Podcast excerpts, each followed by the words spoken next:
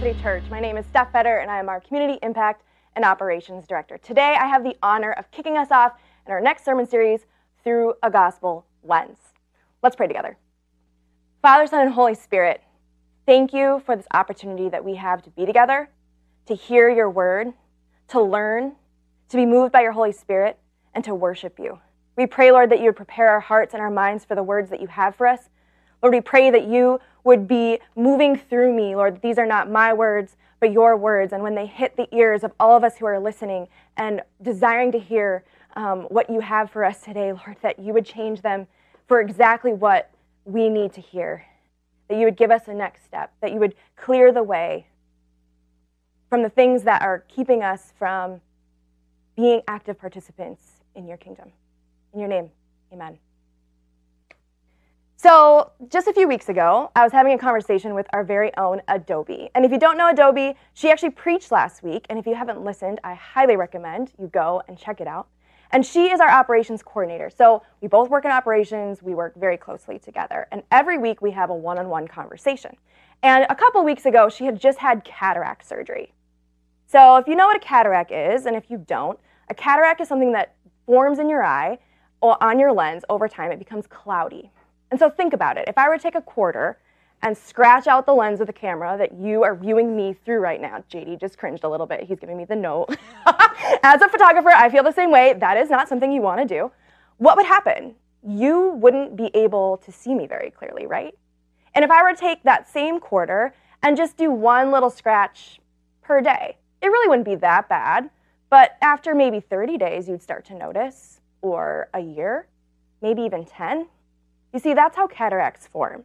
It's a slow, gradual clouding of a person's lens. And so Adobe had gone to a routine eye exam, and to her surprise, her doctor was like, We need to get these out. You need to have cataract surgery on both of your eyes. And cataract surgery, it's pretty simple, essentially, in comparison. They go in, they remove your lens, and they replace it with a perfectly clear artificial lens. It's an in and out, morning of sort of surgery. And so she and I were talking the day after. And as you can imagine, I was like, How are you feeling? How are you seeing? And she goes on to tell me the story about how that night, the night after her surgery, she was watching anime with the kiddos. And she um, noticed that there was this character. And I can't remember from the story whether it was an actual character that was like talking and moving or if it was words on the screen. But she said she asked her kids, Has that always been there? And they kind of just gave her the side eye, like, yeah, mom. And they just kept watching the show. But she's sitting there in awe of all the things she hadn't been seeing until she had her surgery and received a new lens. And so we're talking about this, we're laughing about it. And as you maybe can imagine, if you know either one of us or both of us, the conversation very quickly went spiritual. You see, we had been planning for these sermons, her preaching last week, me this week, and we had just read 1st and 2nd Corinthians. And here we find ourselves in an actual lens clearing story. As the video taught us just a moment ago, the book of 1st Corinthians is a letter written to the church that's living in the city of Corinth. And it's written by the Apostle Paul. And the overarching idea is that we as believers and followers of Jesus are called to live our lives through a gospel lens. That this lens um, is the saving work of Jesus Christ and it empowers us to live out a life to be more like him. And so, like Adobe's cataract, which was clouding her view and keeping her from being able to physically see the world around her, so too does our sin and our brokenness cloud our ability to see the things in our own world. Right? I mean, doesn't that kind of make sense? There's things going on inside of us that keep us from really seeing what's maybe going on. And so, as long as we can't see, we're not going to see. And sometimes we just need some help bringing clarity. For Adobe, that meant an actual surgery so that she could see the world around her as God intended. And for us, that means that we need the power of the Holy Spirit to reveal within us what needs to change in our own hearts. You see, we can't love our neighbors without the power of the Holy Spirit to help us make that actually happen. And it is this gospel lens that helps us see what God intended all along.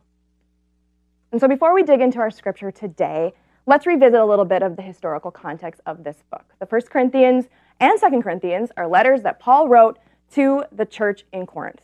The church of Corinth is estimated to be at this time about 40 to 150 people, which is actually a pretty big spectrum, but think like a general mill city service. So it's not that big. And Paul, um, he lived there with them.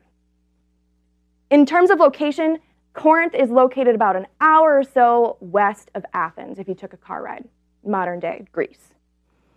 Corinth was a large port city, so it sort of sat on this piece of land that was had water on either sides, different seas, and so people were constantly docking and taking their stuff, you know, on carts and things to the other sea. So there was constant activity. It was a hub of ideas and thoughts. It also had a lot of diversity, financial, social, ethnic. And the church looked the same. The video also tells, or the video, and if you read the book, tells us that the Corinthian church also struggled a little bit. They were really struggling to truly follow in the way of Jesus, a lot like the rest of us do today. And so Paul's letter to the Corinthians is really a redirecting and a guiding of the church because he so deeply cares about them. We're going to open up into 1 Corinthians chapter 4, verses 14 through 20. If you have a Bible, if you have the Bible app, pull that up. We will also have the scripture on the screen as I read. These are his words that he has written to this church. Starting in chapter 4 at verse 14. I am writing this not to shame you, but to warn you as my dear children. Even if you had 10,000 guardians, you, do, you, have, you do not have many fathers, for in Christ Jesus I became your father through the gospel. Therefore, I urge you to imitate me. For this reason, I have sent to you Timothy, my son, whom I love, who is faithful in the Lord. He will remind you of my way of life in Christ Jesus which agrees with what I teach everywhere in every church. Some of you have become arrogant, as if I were not going to come to you. But I will come to you very soon, if the Lord is willing. And then I will find out not only how these arrogant people are talking, but what power they have.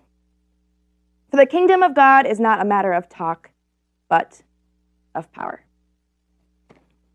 Something important for us to understand here is that Paul sees the Corinthian church as like his baby. His, these are his kids. If you were a teacher, I used to be a teacher. I commonly would refer to my students as my kids. If you're a parent, if you're a mentor, if you've ever mentored anyone, think about what it's like to spend tons of time teaching, discipling, mentoring those people, and then to see that they're not maybe living out what you'd hoped for them or what you taught them. And so here he is. He'd lived in Corinth for a year and a half with these people, planting this church. He left to go plant another church, and now he's getting word that they're struggling. And not only that, they're fighting.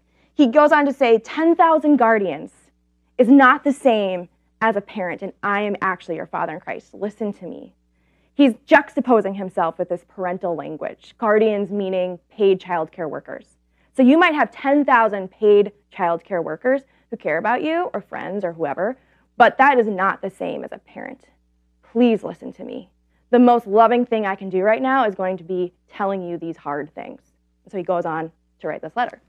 So return to me, or return with me. He says he's sending Timothy to help them in the meantime. So he's clearly kind of like, I can't get there right away, but this guy I trust, and you need some help. So I'm going to send Timothy, my son, and he is going to help you out until I can get there. And when I get there, look out, because some of you have become arrogant, as if you were not coming to you. But I will come very soon, if the Lord is willing. And then I will find out not only how these arrogant people are talking, but what power they have. For the kingdom of God is not a matter of talk, but of power. Ugh, right? Like, he means business, but it's out of his love. Paul has heard that the church is divided. They're, they're preaching this false gospel story uh, that's rooted in deeds and accomplishments, and they're fighting over theologies and different thoughts and intellect and and they and their different lifestyles. And so Paul is reminding the church in this moment that it's not about that. It's about the power that we have all been given through Jesus' death on the cross and the Holy Spirit that lives inside of us. And we, if we continue to try to think or will or debate our way into being more like Christ or proving why we are, we're missing the point. It's actually impossible. And in fact, our arrogance is keeping us from asking for the help we really need from the Holy Spirit to do that exact thing. And so, another thing to point out in this moment is that in this context, Paul's not saying words don't matter, the content of our faith doesn't matter, good theology doesn't matter. He's trying to point out the fact that y'all need to focus on the empowerment of the Holy Spirit because that's what changes our lives. That's what transforms us. That's what makes us people who look like Christ and who would even be interested in learning a little bit more about why we do what we do, why we believe what we believe. And I bet a lot of us could come up with like a handful of examples of where we have felt like the Corinthian church members. Right? Like this is real life. It's not easy to do. We all fall short. And I bet we could also think of many examples where we were living in a circumstance or experience where we really needed the Holy Spirit's help. And without Him and without His guidance or wisdom, we wouldn't have made it through. The last couple of months have given us a lot of opportunities to ask the question how are we going to do this? Right? In the midst of civil unrest, how do I talk to my kids? How do I have conversations with parents who maybe just don't get it about the importance of racial reconciliation in the face of uncertainty. And we have had a lot of that. And who knows what's coming next in 2020? How do we keep ourselves from fearing so much that we are not, you know, like we're not able to be present in the moment, healthy, present people?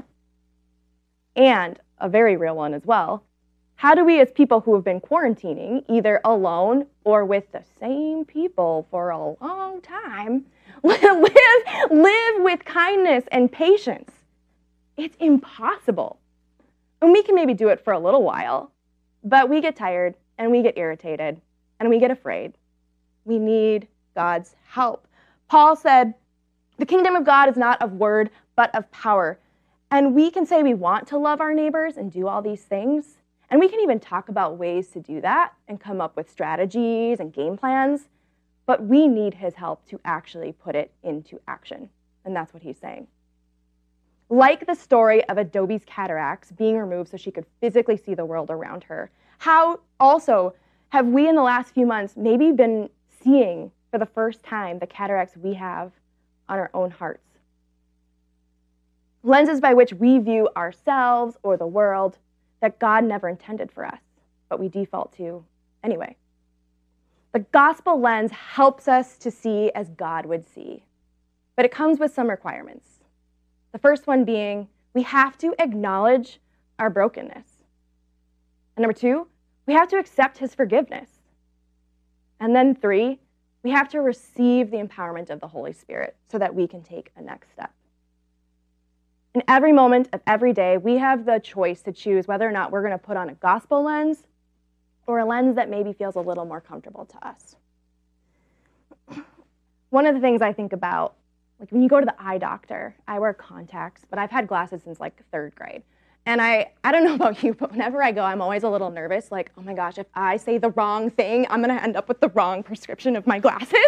And so they're giving you all these options, like, is side A or side B clear? And you're like, oh my gosh, they look the same. I don't, I don't want to, I don't want to mess this up. And so think about it like, which lenses are we choosing because they're clear enough? They're fine. They serve our purpose. They benefit us. Here are maybe some examples. The I need to be better lens. If I'm just better, things will be okay. I know I fall into that a lot. But really, that lens keeps us in our shame. Or the I just need to work harder lens. If I just pull myself up by my bootstraps and I pull the three day all nighter and I work, work, work and achieve, achieve, achieve, I'll be liked, I'll be good, I'll be happy with myself. And that keeps us in sort of the same spiral, right? Proving ourselves to ourselves or to other people. Our personal favorite, the rose colored glasses lens of it'll be fine, right? I'll, it'll be fine.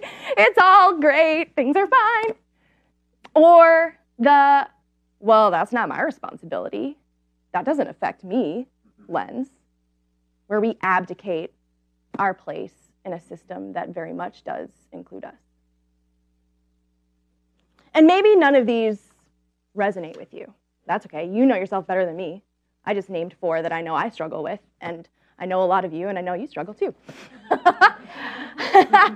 how have you been seeing, and what has been revealed to you in this difficult season that we are all across the globe living together right now? And to help us discern that, we're going to spend some time right here, right now, in meditation. I'm going to ask you three questions, and don't freak out. You don't need to write these down right now. They'll come back up on the screen. We're going to we're going to spend some time in reflection, thinking about how have you been seeing the world? How has this time brought clarity to your heart? And what lens do you need to trade in for a gospel lens? During this time, I'm going to encourage you if you're someone that likes to journal or you like to take notes in your phone, get ready. Grab a piece of paper, get your journal, find a pen or pencil, take out your phone, and write down what comes to you. If you're someone that just needs quiet, find a comfortable space, close your eyes, hold out your hands in sort of a symbol of surrendering and receiving. And just pay attention as I ask these questions. We're going to go one at a time. I'm going to give you about, thir- for those of you who like a plan, 30 to 45 seconds before I say something else. Do the three questions, I'll pray for us, and then I just have a few closing comments before we transition. So join me. Question one How have I been seeing the world in and around me?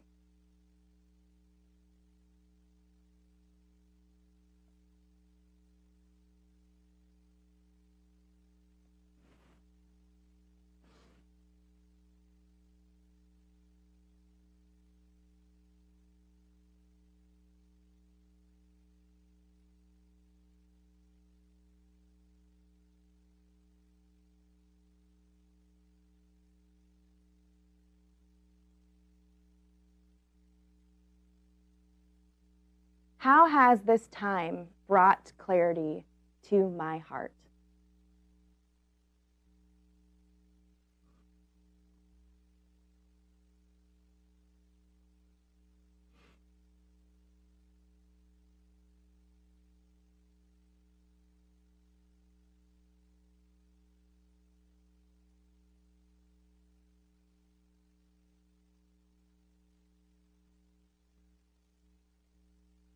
What lens do I need to trade in for a gospel lens?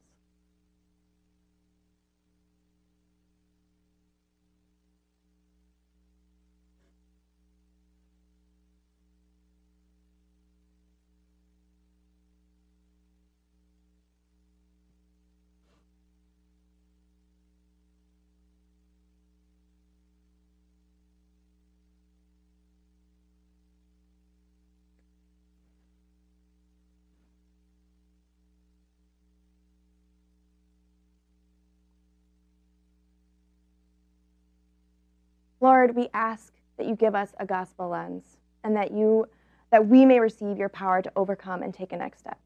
We thank you for our love for your love and your kindness and we know that you are good and that you want our best. Help us to believe and grow our faith. Help us to love our neighbors as ourselves and that you would make us more like you. Amen. Thanks for doing that with me.